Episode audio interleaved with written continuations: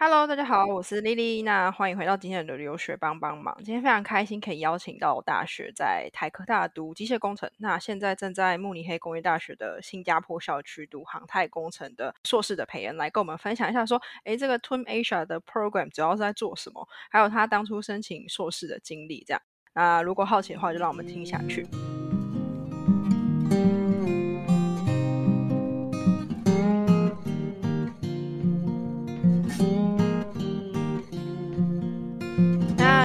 先跟我们的听众打个招呼。Hello，留学帮帮忙的听众，大家好，我是培恩。非常感谢你来接受我们的访谈。这样，那首先的话，一开始我们就先来呃聊一下你就是出国留学前的经历好了。你一开始，嗯，好，再讲最开始好。其实你有到厦门去厦门大学去读书的经验，然后读一段时间之后再回到台科大，那这是怎样的经历？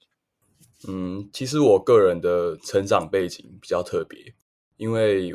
我爸妈是台商，所以说我我国小五年级就从台湾搬到大陆去，在江苏苏州市，是上海旁边的一个城市。所以说在那边的时候，当时呃转学到我们有所谓的一个台商学校，在那边的一个一所高中是受台湾教育部的管辖，所以我们可以在那边参加学测。那当然就是嗯会到厦门大学是因为。当时的学测成绩，呃，不足以上台湾的顶大，所就是台新教城之类的。然后有很多跟我同个 level 的成绩的同学，就选择留在大陆。一方面，第一点是因为他们只看学测的总积分，OK，然后他们不会根据专业去偏科这样子，所以就很适合我们填写志愿。而且如果上到大陆的九八五，就是他们所呃所谓的一流的高校，其实那个世界排名都是。非常不错，嗯，当时我们就有一批人在选择留在大陆读大学，那我就蛮幸运的，可以申请到当时很红的厦门大学一个网红高校，是他的学术成绩可能不是最突出的，但他的环境各方面就是特别好，然后校园也很漂亮，然后我就选择，嗯，呃，当时就是拿到两个九八五的 offer，最后我选择厦门大学，对，嗯哼，了解。那你为什么读到读到一段时间之后？又会想要就是回到台湾去读台科的机械工程系呢？啊，其实这段经历有点曲折，我也想很久这段经历该怎么讲。对，因为当时大一大二那段期间，其实我读的不是很开心。呃，一方面是环境，第二方面是在读书上，我可能也没有掌握自己也没有掌握诀窍，可能自己也不知道自己想要什么，所以说。虽然每门课都有过，但是修的真的很痛苦，很痛苦。然后跟教授之间的良性互动也没有这么多。然后当时我就很想要跳脱一个环境，去改变我整个大学很颓废的一个现状。然后很巧的，而且当我的背景是因为我已经十几年没有回台湾了，所以呃，台湾对我来说是一个很新鲜，虽然说是故乡，但是是一个很新鲜的地方。我从来没有体验过台湾的高校教育。然后当时学校刚好有到台湾交换的 program，然后我还特地跑去国际处问说：“哎，我是台湾人，那我可以申请回台湾交换吗？” 就是很蛮瞎的一件事，但是很意外的，国际处也愿意。嗯，然后当时的那个列就是历史上面大概有很多学很多所学校，然后我决定要选台北的学校。呃，一方面是我是北部人，然后第二方面是我也想要。呃，我希望在城市里生活，会会有比较多元、多姿多彩的生活这样子。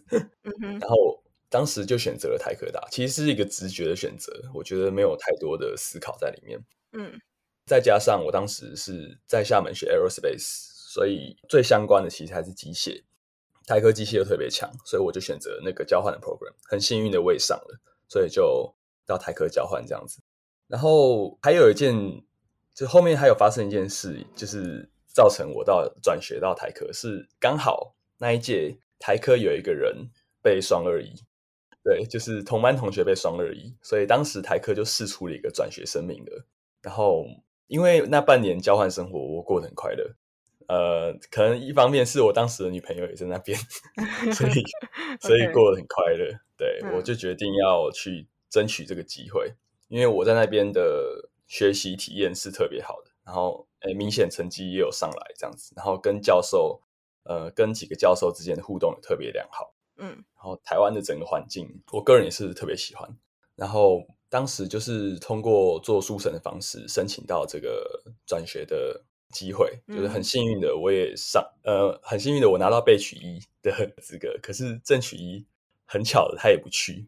所以就是一连串几率非常低的事件都发生过后，我就回到台湾读台科大，OK，继续完成这个学士的学位。这样了解，算是真的蛮曲折离奇的。而且你自己回来，你爸妈有很惊讶吗？就是哎，你怎么会想回去，还是这样子的？嗯，我爸妈唯一比较不行的点就是他们不知道科大这个概念。OK，所以。我就是当时就是用台科大的 QS 排名跟厦大厦大大概是四百多嘛，然后台科两百多，我觉得还不错，而且，嗯，我也跟他们说，哎，我在这边的学习体验真的很好，我真的好喜欢这边，所以我爸妈一直以来都是支持我的各种决定，他们也没有，他们一开始只是不了解科大，嗯，对，了解，对。那再来就是想说，哎，你大学期间说你回到台湾之后就开始转学好了，然后呃，你有到机一个叫达明机器人的公司去做一个应用工程师的实习。那这实习主要在做什么？那时候为什么要要要去实习啊？那个时候是我们系上有个教授，他跟达明机器人有签一个合作案，是希望学生去了解这个机器手臂的应用跟一些底层的逻辑。嗯去了解去做了解，所以这个其实，在 LinkedIn 上面，我把它说成是实习，其实它更像一个见习。OK，因为它的钱没有很多，对，它是以奖金的方式发给我们所谓的工资，呃，所谓的薪水这样。然后他的这个实习内容，其实前面都是有点像员工资训这样子，就是让我们了解他们是用什么算法，让我们了解他们的 program 是怎么去写这个呃机器手臂的 program。嗯。他们的应用界面、人机界面什么，都是让我们去了解他们公司的产品可以做哪些运用。然后最后比较实务操作的方面，就是他委托我们这些见习生或实习生去办这个二零二零年的台北自动化机器人大展。OK，就是有一个展摊是达明机器人这样子。所以这个实习笼统来说，应该就是去了解他们。公司的产品，嗯嗯嗯，然后了解怎么把他们的这些功能啊、应用啊，去导入到客户的系统里面。就是这个过程其实就是 FAE 的工作内容。嗯，然后我们是通过见习的方式学习过这个内容以后呢，应用在这个机器人大战上面。其实当时我觉得成效还不错的是，呃，我们实习生哦，我们是真的有。把这个产品推广到几个客户手上。当时我印象蛮深刻的是，有个美国肥料公司，对，嗯，然后还有一些台湾国内的厂商，还有一些中东的公司，这样子。就是过程之中，我们也是用英文去做这个沟通嘛，所以我觉得，整个就是非常 typical 的一个 FAE 的工作内容，我觉得蛮有趣的。对，就是蛮真的碰到实际面，就是真的在做什么这样子，对。就是除了学到东西，然后自己也真的有对公司有一点付出，这样。但你后来你有提到的是，哎，可能这个钱比较不多。但你后来到了一个可能我觉得钱比较多的实习，就是美光 科技的实习。那 呃，这个实习又主要在做什么？他们我记得他们可能只有两个月的实习嘛。那这次的实习主要是做 process engineer 嘛？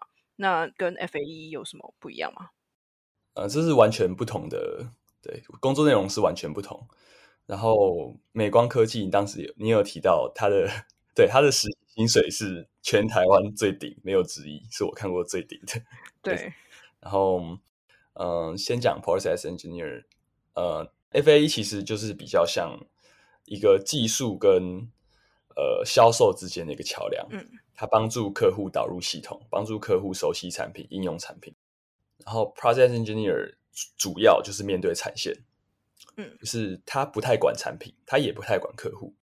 我们平常在做的事情就是，呃，每天早上开会，把 data 抓下来，然后做各种分析，去分析这个产线到底出了什么问题啊，对我们的良率、产率造成什么影响，然后是哪一个环节、哪一个呃制程，或者是量测上的一些呃精度有什么问题，然后我们就要设法去。开设各种的 project 去解决这些问题。其实 process engineer 是一个非常杂、非常杂的工作，基本上产线产出的资料你都要能够掌握、能够分析，然后你还要想方设法用各种很奇怪的方法去解决。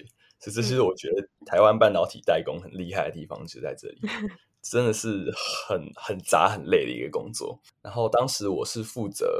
呃，我负责的 project 是跟公司的光照有关，嗯，就是如果是半导体业内的朋友，应该都知道这是什么。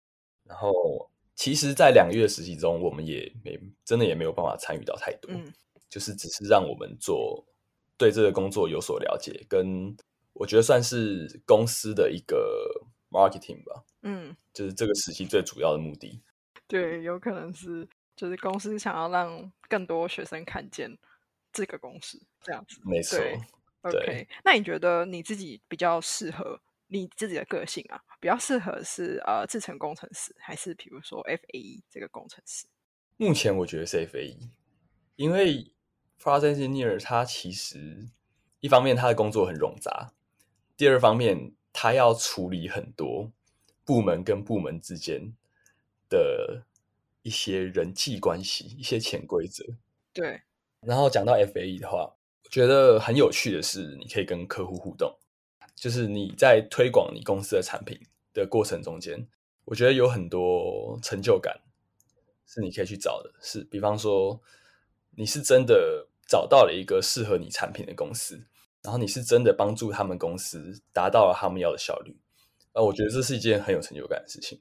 然后第二方面，它又是一个技术跟销售或者是。沟通啊，商业之间的一个小小的结合，我觉得这个工作就比较有趣，就不是单单面对产线，像 process engineer，它是特别典型一个产线的职业。对，嗯哼，对，我觉得其实呃，工作喜不喜欢，一个很简单判断的方法就是有没有成就感。没错，就是如果你从中有一点成就感的话，其实做起来会。虽然我觉得每个工作都很辛苦，都会有不开心的点，但就是 会至少开心一点。就是如果你有成就感的话，这样子。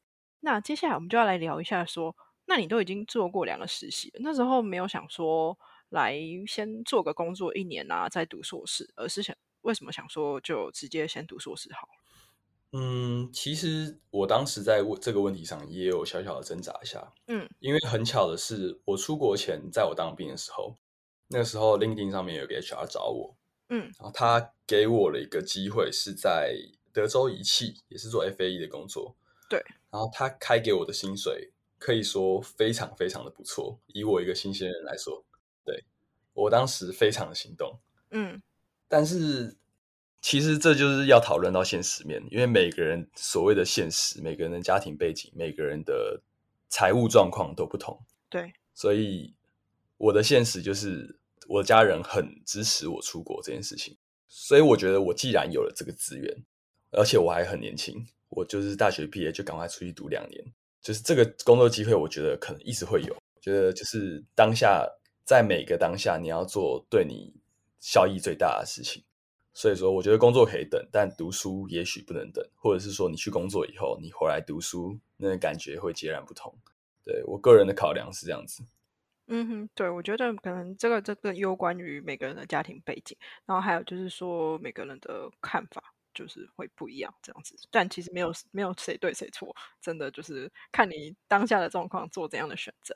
那那时候你开始决定要申请硕士的时候，嗯，你有先申请哪些学校？而且为什么先锁定德国的学校去申请？其实锁定德国是一件。有点浪漫主义的事情，我不知道李黎有没有看过一部动画，叫做《风起》，就是宫崎骏的最后目前的最后一部作品。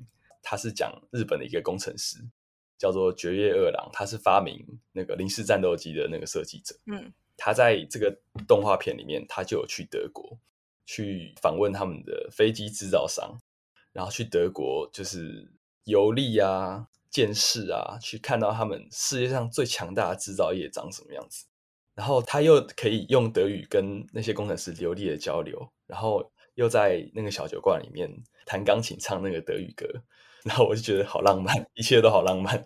就是作为一个工科生，我觉得德国就是一个圣城吧，什么耶路撒冷之类的。作为一个工科生，对，毕竟他们他们真的太厉害了，所以我我本来是想去美国啦，一方面语言上没有挚爱，第二方面因为大家都去美国，所有台湾人都去美国，最后我还是选择了一个比较小小不一样的路，就是一方面是因为这个浪漫的原因，第二方面也有可能是我想要学习第二外语，就是我希望透过这个机会把德语练好。未来有没有帮助不知道，但至少就是现阶段的一个小小成就。所以说，我倒没有像很多人一样考虑现实面的问题，就是呃，德国免学费啊，什么德国留下来很容易啊，德国蓝卡取得的渠道很容易。我倒是没有这么多现实的思考。对，嗯，了解。那你那时候除了申请 TUM 之外，呃，应该是说，我想要再问你，那时候前面两份实习其实跟 Aerospace 没有相关。那为什么这次申请硕士之后，想要申请回航太工程这个这个系？嗯，其实我觉得今天的主题可以围绕在现实现实这个面，就是我觉得现实是一个很主要的考量原因。嗯，第一方面，其实我很想转电子，就是我我相信所有读 machine 能保的学生都很想转电子，因为就是钱嘛，就是有关于你的薪资这样。当然。德国在转系这个方面是非常难的，就是你大学跟你硕士的 program 必须非常的 match，他们才会收你。这我相信大家应该都知道。嗯，对，那个权重占的非常重，所以我基本上只能找机械类的 program。然后当时其实我算是选校不选系，嗯，因为一方面都是申请机械类嘛，就是他们之间的差别可能都不是太大。然后。呃，我应该是深受 Tune 的吸引吧。我觉得 Tune 是一个，就是它的台每个抬头都特别的漂亮，而且它在慕尼黑，慕尼黑是一个我觉得算是德国最好的一个城市吧。对，所以可能一方面最好玩，也最人文底蕴也最深厚的一个城市之一。所以我当时算是锁定了 Tune 这所学校，但是 Tune 本校的那边的那个 program 我没有上。对，就是对分数好像差了有十几分，他最后有出分数，所以退而求其次来了 Tune Asia，然后 Tune Asia 的机械类的学程可能又只有 Aerospace 这一个，然后我就觉得，哎，我大一大二的时候在厦大也是读 Aerospace 啊，我就把当时的故事、当时的背景拿出来讲，我应该可以上，然后正好他们对今年其实 Tune Asia 特别的好上。呃，这这不算是一个小秘密吧？这就是真真的是这几年他们招生上，我不知道出了什么问题。就是，嗯，了解。对，就是说，其实呃 t o m a s i a 的话，其实我觉得以新加坡来讲，大家不太会知道 Tom 这个东西，因为新加坡对，因为新加坡当地的学校实在是太强了。比方说，新加坡国立大学南洋理工这个学校的排名，绝对都是优于 TUM 的。基本上包含 TUM 本校都是高于这些学校这样子，对，所以我觉得可能知道的人比较没有那么的多啦，这也是为什么就是可能他在招生上面会有比较多的挑战这样子。没错，没错，这是主要原因。对，那但你可以跟我们聊一下，就是说呃学制的话，你它是跟德国是一样的吗？还是说有什么差异？我的学程的话是一模一样，完全没有差异。对，因为我们是 Tune 的直属直属专业，当然这边呃 Tune Asia 这边 offer 五个硕士 program，然后它有跟呃 NTU 合作，就是南洋理工大学，它也有跟 NUS 合作，就是国立新加坡国立大学，然后其中两个专业是这个所谓的直属直属项目，就是我们的学位是直接由 Tune 来颁授的，然后我们所上的课。所教授的内容、考试内容是完全是一模一样，然后差异就是时程上的安排。他们可能是一学期修五门课，然后学期末考试，然后我们就是因为德国要教授要从德国飞过来，对，所以我们就是两周密集上上一门课，对，就是时程上的安排不一样。嗯，OK，这可以理解，因为可能老师飞来飞去，要配合他们的时间为主，这样子。对，那在当然有唯一的差异啦，就是学费。Term Asia，你读在亚洲的话是需要付学费的，对不对？大概是多少啊？可以跟我们分享。当然啊，就是一学期是原价是一万一千新币，现在汇率是二十二，一比二十二，对，然后总共要付三个学期，然后还有加上一个注册费，注册费我我有一点忘记了，不过我记得当时换会之后是六六万到七万台币之间，所以 overall 下来是三万三新币加上六万台币这样一个价格，然后我比较幸运的是，当时 Tune Asia 有给我一个呃八折学费的一个奖学金。然后再加上你每学期可以申请那个 DAAD 的奖学金，所以如果你每学期都申请到的话，我觉得是完全可以 cover 过去。嗯哼，了解。那那个 DAD 的奖学金是什么？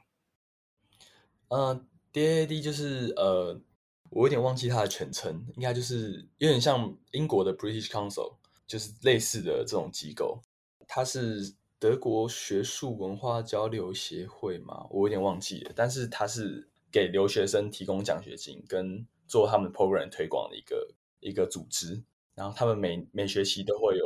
所以你是有拿到 Day a Day 的奖学金的？没错，Day a Day。呃，我是好奇说，所以 Day a Day 是有发给 Team Asia 的学生奖学金的，是多少这样？嗯，是五，正常来说是五千多欧元。但是今年很奇怪，今年他发给他发给了一些人一千多欧元的奖学金，就是有四千多的一个差距，然后没有给任何的原因，就是你为什么拿那么少，完全没有，我就是其中比较衰的之一，我只拿了一千多块这学期，对，然后大概有几个人，而且我们完全没有成绩哦，所以你完全不知道为什么他给那么少，我可能是因为。我们有写我们的学费支出来源嘛？如果是全额支付学费的话，但这是自由行政啊，这也没有事情可以证明。但是我们就比较诚实嘛，我们确实是没有存款的这一群人，可能就拿了一一千多奖学金。对，OK。但我想要厘清一下，所以 Day 会提供给 Team Asia 的学生每个人就是奖学金，不用你们去申请，还是怎样子的内容？哦哦，不好意思，刚刚我可能讲太快，就是这是要申请的，就是你要写一封，你要写一封申请信，然后第一学期过后，你还要提供你的成绩单。OK，所以这是要申请才有的。嗯哼，OK OK，所以每学期之后就可以再跟 Day Day 申请，然后提供成绩单这样子。没错。没错，OK，好，了解，那算是还不错，就是系上有给你们优惠的同时，然后 Day Day 也提供奖学金，所以我觉得不管总总的来讲啦，我觉得它还是比美国便宜，就是即即便它是需要学费的情况之下，这样子便宜非常多，是，嗯哼，那我们就来聊一下，刚才有提到就是老师的部分嘛，就是说，哎，你们你说新加坡的 Term 的 Aerospace 跟呃慕尼黑是完全一模一样的。那老师的部分，你自己的感想是什么？觉得他们是教起来怎样子？嗯，第一点是他们用英文授课，所以德国的口音，我不晓得呃，听众们有没有有有所了解？就是德国人其实也有英文讲的很好的，也有口音很重的，所以就是第一点是这个你要去适应。第二点是这些老师其实都是。上我们的 core module 就是我们的核心课程，这些必修课的老师，他们都是工程学院里面每个 department 的 leader，他们都是那些主席，所以可以说是核心课程，他们是请最强的师资，嗯，来飞来新加坡教我们。对，然后他们的专业能力跟跟他们的实务背景，当然就没话说，因为 Tune 在找教授，他们是一定要找有业界实务背景的人过来的。像是我们教飞行力学的老师，他还当过德国空军，他是真的飞过战斗机的人，对，这就很酷。然后还有教我们发动机学的老师，他以前在 Rolls Royce 工作，对，所以就是你可以从他们身上得到很多很有趣的东西。如果你认真学，如果你呃，就是如果你愿意跟他交流，认真学，然后展展露你的热情，我觉得是你会收获很多。但是当然，另一方面，最强师资就是他们，即便再强，他们也不一定是最好的老师嘛。嗯，他们是很好的学者，但他们不一定是最好的老师。所以这一点，我相信，不管你在台湾大学哪里的大学都一样，就是你要去适应每个老师的教学风格。但我觉得德国人，嗯，呃，他们给我的印象是一个是都很 nice，他们人都很 nice，对。然后第二点是他们教学都很认真，其中一个老师是认真到。我觉得已经有点压迫到我们班上的人，就是他每节课都一定要跟同学有很多的互动，所以你会上他课真的很累，而且压力很大。如果你答不出来，他可能还会生气。真假？OK，对，是我觉得德国德国这些教授，嗯，跟台湾教授很不一样的地方是，台湾的教授。呃，我不晓得是台科大是这样子，还是所有大学。我觉得台科台湾的教授已经有点佛系了，嗯，因为 台湾其实，嗯，跟大陆比，或者是跟现在我在新加坡、德国学校比，我觉得台湾的学生，嗯，说实在话，是真的比较 chill 一点，就是对台湾学生认真的很认真，但是大概一半以上都是属于那种，哦，我来大学就是体验生活，我的成绩我还不知道我自己想要什么。我就我可能不需要顾我的成绩，嗯，所以说教授可能也习以为常有这种状况，所以我可能也不需要特别用力的、特别怎样的去教我这群学生，我们就只是彼此的过客而已。但是，这些德国教授，我可以说他们是真的都非常认真，对，还有他们人真的很 nice 啊，因为毕竟他们之后要挑选我们这些学生去他们自己的 chair 里面做研究，所以他们。在我们的互动过程之中，可能我们也会讨论到之后的实习跟之后的研究是不是要在他们那边做，就是有一个算是有一个渠道，算是你通过修课有个渠道去确定你之后的研究机会，这样子。对，确实是，就是先认识老师，还有他们的没错研究方向这样子。对，那嗯，你也有经历过考试了嘛？你自己觉得考试的话，可以再比较一下，说，哎。德德式的考试跟呃台湾的考试可能有什么差异？哇，差别非常大！天哪，像我我昨天哎，对我昨天考的那一门，它试卷发下来就有三十六页。哇，OK，就是第一点是我们的 program，嗯，我觉得其实应该德国的风格都是这样，嗯，他们对他们会一次塞给你非常多的内容，对，然后他们是真的纯粹考你理解这件事情。因为你不可能靠硬背的去记这么多内容，你一定要理解它，你一定要有自己的脉络跟自己的逻辑。所以我觉得德国为什么他们的工程师会这么的厉害，就是通过他们的他们这个所谓的呃考试的模式，还有他们教课的模式，还有他们排课的模式，其实你就可以理解，它其实是真的很考验一个工程师的功力。嗯，就是你要怎么在你要怎么快速的理解这些内容。马上能应用，应用我们我们现在能应用就是考试嘛。我们能怎么能在最短的时间内可能线性化一个方程？这其实就你根本就不知道它的底层原理是什么。但是你通过理解它，你要很快的能在考试中写出来。我觉我觉得他们真的是很会培养工程师，他们的学校真的很会培养工程师。嗯，因为我相信，呃，像台湾的考试也不是这样。讲到台湾的考试，其实我深有感触一点是，台湾的教授。呃，人真的太好了，就是台湾的考试不会考你到，嗯，不会考你太多理解，也不会考你太深，他可能就是把课程中比较 basic 的东西重新编排一下，就让你考。呃，台科大是这样子啦，当然有硬课跟有硬课跟两课的区别，但我觉得最硬最硬的课其实也不比这边的随便一门课嘛就难。我自己的感触是。我觉得蛮可悲的一点是，因为台湾的产业其实不太需要这么多的研究人才，所以我觉得市场就决定了产出嘛。当然，这个市场就是我们台湾的就业市场，这个产出就是我们台湾的高校。我们台湾的高校其实不太需要那种会真正理解内容。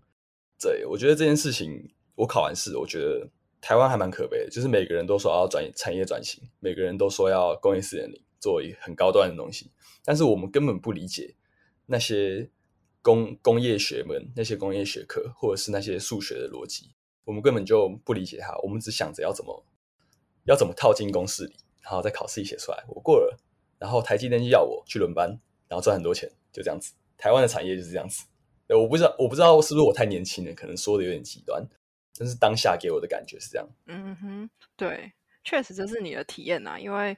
可能在台湾的话，呃，我觉得业界的应用跟怎么讲？跟学界的真的是比较脱离一点。我觉得学生有一点就是学生的圈圈，然后业界有自己业界的圈圈，就是好像两边没有融合的非常的好。那以德国来讲，我觉得还蛮好的，原因是因为学生蛮长，就是去公司，然后一个实习就是半年，甚至可能一年这样子。我觉得这是比较有帮助。怎么讲？产业呃，产业知道自己该怎培养怎样的人才，然后学术界的老师也。比较清楚说要往哪个方向去教，这样子，对。像李李之前也有提到，德国的考试大家都说硬，但是也没有人讲出硬到底硬在哪里。对，就是可能就是你访的人当中，有人说嗯还好啊，我很习惯，也有人说哇真的很硬。所以，我我觉得最主要的差异就是它的内容真的很多，而且就是考你理解。对，就就就这两点。对，就我觉得你说的内容多是真的，因为不管怎样，就是我听到的啦。虽然每个人说法参差不齐，但德国大部分 大家的呃唯一的呃怎么样共通点就是我们的呃那个 slides 会很多。就是老师给的内容会超多，可能三四百页，然后你要一次看完那种感觉，所以 这个就是比较呃大家唯一的共同点。至于考试内容的风格，其实我觉得在德国可能根据不同学校、不同老师，其实可能会有不同的差异啦。但最共同点就是他会给你很多的塞给你很多东西，这样子。对，没错。好，那你那时候除了申请 TUM Asia，其实你还有申请。呃，其他学校，那你有申请哪些学校吗？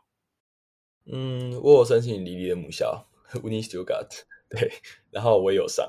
呃，我最后拿到 offer，我先讲，我最后拿到 offer 是多特蒙德工业大学，这是第一个。然后斯图加特大学，还有阿贝塞哈，那个阿亨工业大学。然后第四个就是 t u n Asia，我最后就拿到这四个 offer。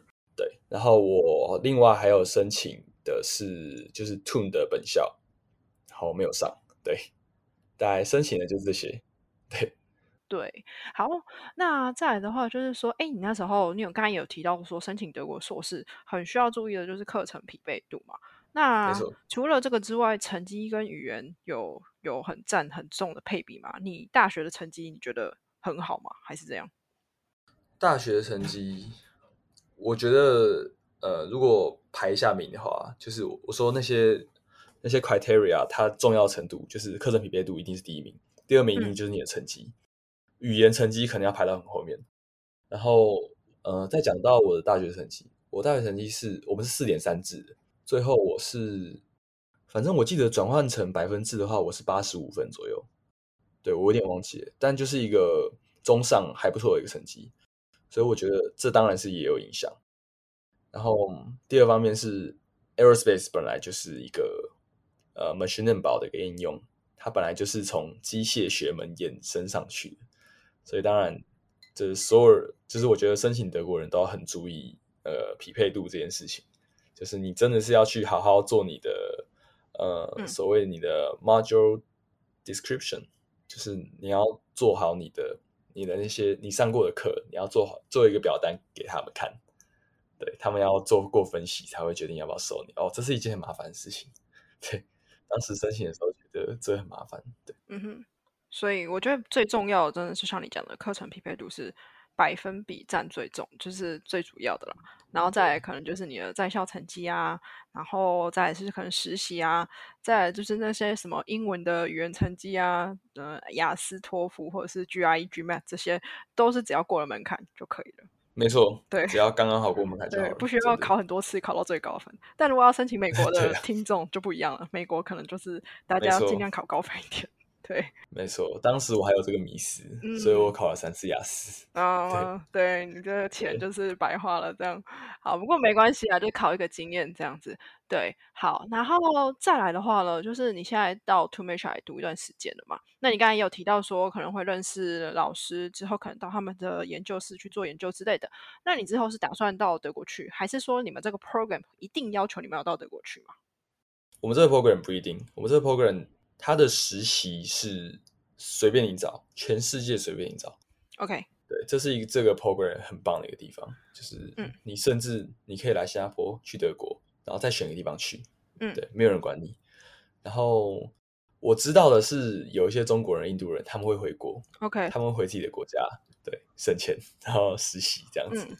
然后呃，我个人的打算是，我希望我的硕论跟实习都可以在慕尼黑本校搞定。嗯，因为我想要在慕尼黑住一年以上，去好好探索这个地方。对，所以呃，而且我有个学姐，就是我们 aerospace 的学姐，她也是一个台湾人，她就是这样子的。对，就是实习跟硕论都在同一个教授那边，在慕尼黑 Garching 这个地方。嗯好，了解。然后。觉得他的生活还不错，对，确实你可以之后回到那边去做，然后包含实习的话，如果不想在学校做，也可以去公司里面找看看这样子。对，当然留在留在新加坡人也蛮多的啦，像我另外一个学长就是在新加坡 Rose Royce 工作。嗯哼，了解，就看自己的想法。嗯，没错，是。对，其实呃，我觉得这个 program 的好处就是说，它没有限制你，然后也可以让你同时体验到嗯很多其他国家的生活吧。应该是说，如果你当初是吞本校的话，你可能就没有机会来到新加坡体验过这边的生活，这样子。没错，对啊，所以算是一个蛮多元的，也蛮特别的，对，蛮特别的，蛮特别的一个机会啊，这样子。对，好，那再来的话就是说，呃，未来。你的职业发展，其实硕士其实一眨眼就过了，不要觉得它很久，它 很快就过了。对，就是好漫长，会吗？然后，呃，那你之后会想要继续在航太工程这个领域吗？还是说会想要转个方向呢？呃，目前我个人的职涯规划，我对于两个工作抬头蛮有蛮有兴趣的，一个是机器人工程师，第二个是 PM。我觉得。对，可能是因为我接触的一些父辈长辈们，呃，跟他们交流的过程当中，我就觉得 PM 好像是蛮适合我一个工作，就是对上游，然后对公司又对产品，嗯哼，就是我觉得是因为我很喜欢跟人沟通，因为我也很喜欢技术跟沟通的一个结合这样子，但我觉得 PM 就不太要求进哪个行业别，就即便是电子业也好，他应该也不会。就是我的这个硕士学位应该也不会成为一个挚爱，即便是我是读航太硕士，就是去电子业当 PM，我相信也是有机会的。然后第二个 title 是我刚刚说机器人工程师，是因为我今年有修一门课，嗯，叫做飞行力学啊，这是一门很难很难很难的课，但是我觉得很有趣的地方是，它是真的让你了解力学怎么发展为控制论的。是为什么？为什么力学跟数学做一个结合，然后它就发展成为控制论，然后造成我们今天的所谓自动控制啊、呃机器人啊这些应用，它都是有一套逻辑、一道一个脉络发展过来的。我透过这门课看到了这个科学这门学门发展的脉络，我觉得是虽然很难，我个人可能学的也不是很好，但是我就是觉得很有趣。对，然后我相信这这在未来应该也是一个蛮大的一个产业，对机器人行业。然后做像我们做 aerospace，就是大家不要觉得我们只是去设计飞机，就是其实它是就是光看我们的 core module，其实就可以知道我们涉猎很多很多内容。因为一个飞机你要控制它，你要设计它的外形，你要设计它的气动布局，你也要设计它的引擎。对，这其实就涉及的非常多，就是。机械这门学门里面非常多的类别，那这个每个类别其实就是可以对应到各种不同的行业。像我刚刚说，很多学长去 Rolls Royce，Rolls Royce 就是做飞机引擎的一个英国的一个很大的厂商。然后也有些人去像 Faisal 啊，Faisal 就是德国的一家机器人公司。然后也有人去到 Airbus 去做，也有人去到机场，甚至有人去到机场去做那种。编排就是最优化、最佳化的一个工作。我觉得我们的选择是非常多。我个人是对机器人还有我刚刚说的呃所谓 PM 这两个地方有兴趣，所以嗯，对，这是这当然是短期的规划了。但我觉得应该没有人会想要在这个频道听长期规划，所以我先讲短期规划就好了。OK OK，了解。对，因为其实我觉得啦，或许你到德国去的话，嗯，也许又会有新的变化或是想法。因为其实人随着环境不同，其实也会受到不同人的影响嘛。